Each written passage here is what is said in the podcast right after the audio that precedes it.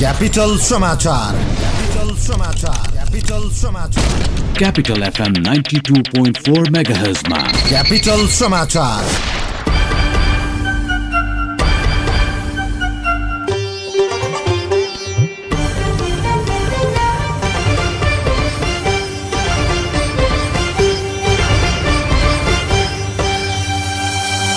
नमस्कार। मध्याह बाह्र बजेको क्यापिटल समाचारमा स्वागत छ। उपस्थित छु म जाकमान सुरुमा मुख्य समाचार।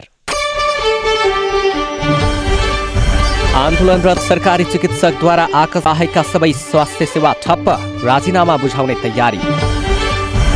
विधानको विषयलाई लिएर उत्पन्न कङ्ग्रेस विवाद सतहमा केन्द्रीय कार्य समिति बैठक अनिश्चित। भारतीय वायुसेनाको लडाकु विमान काश्मीरमा दुर्घटना। दुईजना पाइलटको मृत्यु।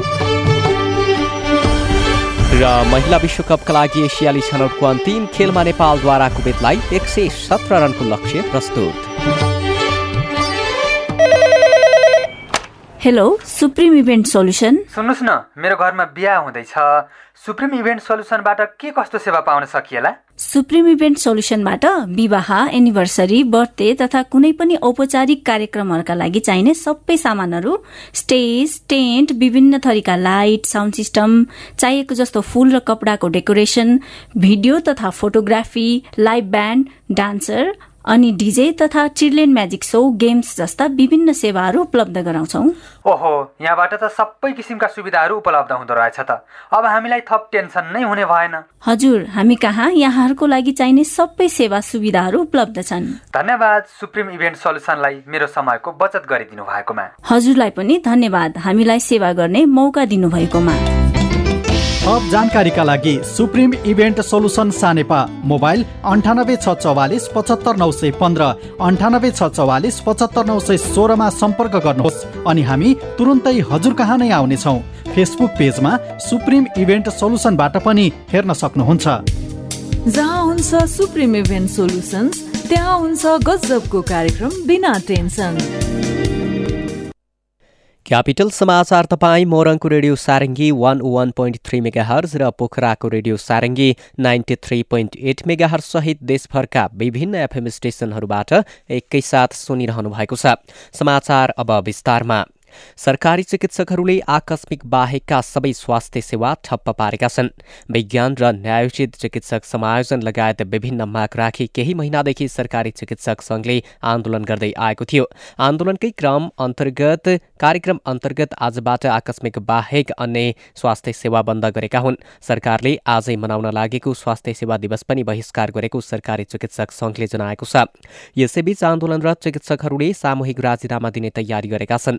सरकारलाई हिजोसम्म वार्ताका लागि बहत्तर घण्टे अल्टिमेटम दिएको भए पनि कुनै प्रतिक्रिया नआएपछि कडा कदम चाल्नु परेको सरकारी चिकित्सक संघका अध्यक्ष डाक्टर दिपेन्द्र पाण्डेले बताउनुभयो। सरकारले हिजोसम्मको अल्टिमेटमलाई कुनै प्रभाव नगरी समायोजन प्रक्रिया सही भएको बताएको छ। पटक पटक भएको द्विपक्षीय वार्ता निष्कर्षविहीन बन्दै आएको छ।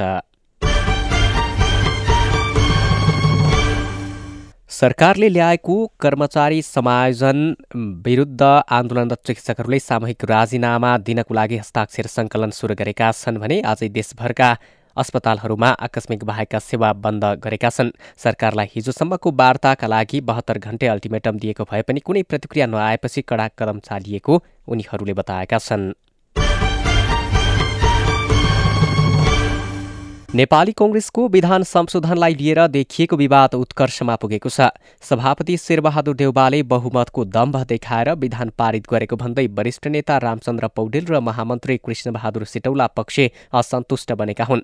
छलफलका आधारमा विधान पारित गरिनुपर्ने आफूहरूको माग देउबाले नसुनेको उनीहरूको भनाइ छ। हिजोको केन्द्रीय समितिको बैठक पौडेल र सिटौलाले बहिष्कार गरेका छन्। महासमितिबाट पारित विधानलाई केन्द्रीय समितिले उल्टाउन नमिल्ने कङ्ग्रेसभित्रकै एक पक्षको भनाइ छ। केन्द्रीय सदस्यहरू स्वत महाधिवेशन प्रतिनिधि बन्ने वा तलैबाट निर्वाचित हुने तथा एकपटक समानुपातिकमा समेटिएकालाई पुनः लैजाने नलैजाने विषयमा संस्थापन र इतर पक्षबीच विवाद छ। इतर पक्षले छलफल नै नगरी देउबाले अनुशासन समिति गठन गर्ने तयारी गरेकाले बैठक बहिष्कार गरेको बताएको छ। केन्द्रीय कार्य समिति बैठक समेत चर्को सूचना अर्को सूचना नभएसम्मका लागि अनिश्चित रहेको केन्द्रीय सदस्य मेन विश्वकर्माले क्यापिटल समाचारलाई जानकारी दिनुभयो। राष्ट्रिय प्रजातन्त्र पार्टी राप्रपाले आजदेखि मेची महाकाली राष्ट्रिय स्वाभिमान यात्रा सुरु गर्दैछ। पार्टीका अध्यक्ष कमल थापाले ताब्लेजुङबाट अभियानको सुरुवात गर्ने कार्यक्रम रहेको बताउनुभयो। थापाले आफ्नो पार्टीले गर्ने मेची महाकाली राष्ट्रिय स्वाभिमान यात्रा सरकार वा कुनै दल विरुद्ध नभएको बताउनु भएको छ। मेची महाकाली राष्ट्रिय स्वाभिमान यात्राको उद्घाटन गर्न ताब्लेजुङ जाने क्रममा झापाको चन्द्रगढी विमानस्थलमा सञ्चारकर्मीसँग कुरा गर्दै थापाले हिन्दू राष्ट्रको पुनस्थापना राष्ट्रिय अखण्डताको रक्षा भ्रष्टाचारको अन्त्य र रोजगारीका लागि दबाब दिनु यात्राको उद्देश्य रहेको बताउनुभयो। उहाँले प्रधानमन्त्री केपी शर्मा ओलीलाई बुझाइएको बाइस बुँदे ज्ञापन पत्रमा उठाएका मागहरू सम्बोधन गरिनुपर्नेमा जोड दिनुभएको छ।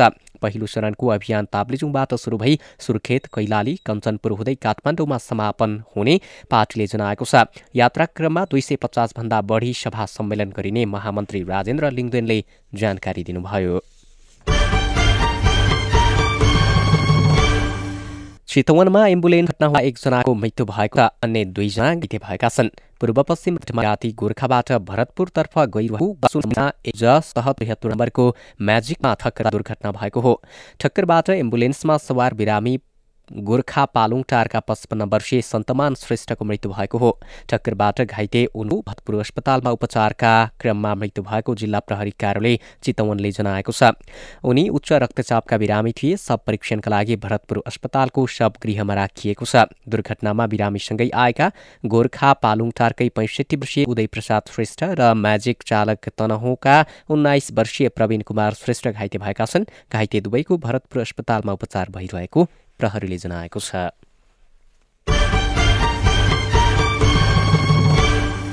कर्णाली प्रदेशसभाको तेस्रो अधिवेशन आजदेखि सुरु हुँदैछ। दोस्रो अधिवेशन सकिएको झण्डै चार महिनापछि तेस्रो अधिवेशन बस्न लागेको हो। आजको पहिलो बैठकमा प्रदेश प्रमुख दुर्गा केशर खनालले अधिवेशन सुरु भएको पत्र पढेर सुनाउने र दुईवटा विधेयक पेश हुने कार्यसूची रहेको छ। कर्णाली प्रदेश सार्वजनिक प्रसारण सम्बन्धमा कानूनी व्यवस्था गर्न बनेको विधेयक र सुशासन प्रत्याभूति गर्ने सम्बन्धमा कानूनी व्यवस्था गर्न बनेको विधेयक पेश हुने संसद सचिवालयका निमित्त सचिव विनोद अमात्यले जानकारी दिनुभयो। यस्तै मुख्यमन्त्री महेन्द्र बहादुर शाहीले सरकारले गरेका काम कारवाहीका विषयमा जानकारी दिनुहुने कार्यसूची पनि रहेको छ। बैठक दिउँसो एक बजे बस्ने संसद सचिवालयले जनाएको छ। नेपाल र भारतका विज्ञहरूको संयुक्त तेस्रो बैठक आजदेखि काठमाडौँमा सुरु हुँदैछ। पञ्चेश्वर बहुउद्देश्यीय परियोजनाको विस्तृत अध्ययन प्रतिवेदन डिपिआरलाई अन्तिम रूप दिन बैठक बस्न लागेको हो।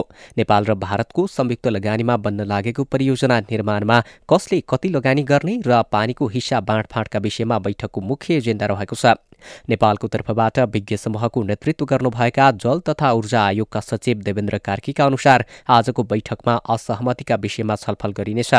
यसैबीच प्रधानमन्त्री केपी शर्मा ओलीले पानी बाँडफाँड र लाभका आधारमा लगानीको मुद्दालाई बैठकमा निरन्तरता दिन र नेपालको अहित हुने कुनै सम्झौता नगर्न निर्देशन दिनुभएको छ।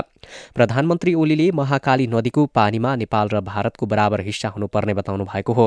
छलफलको अघिल्लो दिन हिजो प्रधानमन्त्री ओलीले नेपालको अहित हुने गरी कुनै सम्झौता नगर्न विज्ञ समूहलाई निर्देशन दिएको कार्कीले जानकारी दिनुभयो।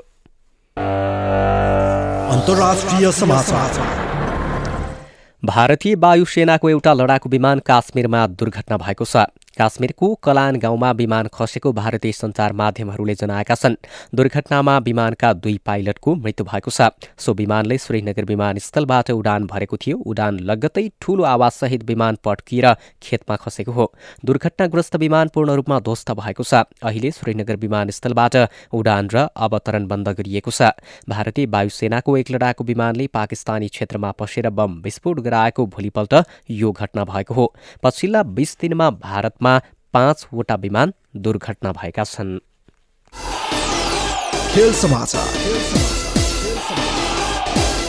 र महिला विश्वकपका लागि एसियाली छनौटको आफ्नो अन्तिम खेलमा नेपालले कुवेतलाई एक सय सत्र रनको लक्ष्य पेश गरेको छ। थाइल्याण्डको बैङ्कक स्थित एसियन इन्स्टिच्युट टेक्नोलोजी मैदानमा टस हारेर पहिले ब्याटिङ गरेको नेपालले निर्धारित ओभरमा सात विकेट गुमाएर एक सय सोह्र रनको सम्मानित योगफल तयार पारेको हो। प्रतियोगितामै सबैभन्दा कमजोर टोली कुवेतले जवाफी ब्याटिङ गर्दैछ। कुवेतले यसअघिका पाँचै खेलमा पराजय बेहोरेको छ। ओपनर सीताराणा मगर खाता नखोली आउट भए पनि अर्की ओपनर काजल श्रेष्ठले अठार रनको पारी खेलिन्। इन्दु बर्मा र रोमा थापाले सम्मान सात रन बनाउँदा सरिता मगरले पनि खाता खोल्न सकिनन्। नेपालले छयालिस रन हुँदा पाँच विकेट गुमाएको थियो। तर छैटौँ विकेटका लागि बिन्दु रावल र नेरी थापाले सैतिस रनको साझेदारी गरेर इनिङ्स उकासे। नेरी उन्नाइस रनमा आउट भएपछि आएकी कप्तान रुबिना छेत्रीसँग पनि बिन्दुले बत्तीस रनको साझेदारी गरिन्। इनिङ्सको अन्तिम बलमा आउट हुनु अघि रुबिनाले तेह्र बलमा तीन चौकाको संयोगमा सहयोगमा बाइस रन बनाइन्। बिन्दु उन्चालिस उनपचास बल खेलेर अठाइस रनमा अभिजित रहिन्। बलिङतर्फ कुवेतकी मारियम ओमर र प्रियादा मुरलीले दुई दुई विकेट लिए।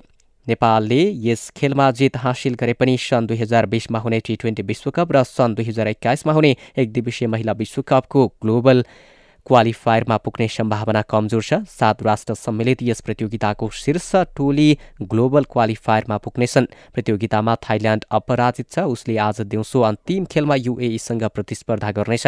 नेपालले यसअघि मलेसिया हङकङ युएई र चीनलाई पराजित गरेर पनि थाइल्याण्डसँग चौवन्न रनले पराजित भएको थियो। खेल समाचारसँगै मध्याह बाह्र बजेको क्यापिटल समाचार सकियो। अन्त्यमा मुख्य समाचार। आन्दोलनरत सरकारी चिकित्सकहरूद्वारा आकस्मिक बाहेकका सबै स्वास्थ्य सेवा ठप्प राजीनामा बुझाउने तयारी। विधानको विषयलाई लिएर उत्पन्न कङ्ग्रेस विवाद सतहमा केन्द्रीय कार्य समिति बैठक अनिश्चित। भारतीय वायुसेनाको लडाकु विमान काश्मीरमा दुर्घटना दुईजना पाइलटको मृत्यु। र महिला विश्वकपका लागि एसियाली छनौटको अन्तिम खेलमा नेपालद्वारा कुवेतलाई एक सय सत्र रनको लक्ष्य प्रस्तुत। हवस् अहिलेलाई क्यापिटल समाचार सकियो। हाम्रो अर्को बुलेटिन दिउँसो एक बजे हुनेछ। डाकमान राई बिदा हुन्छु। नमस्कार।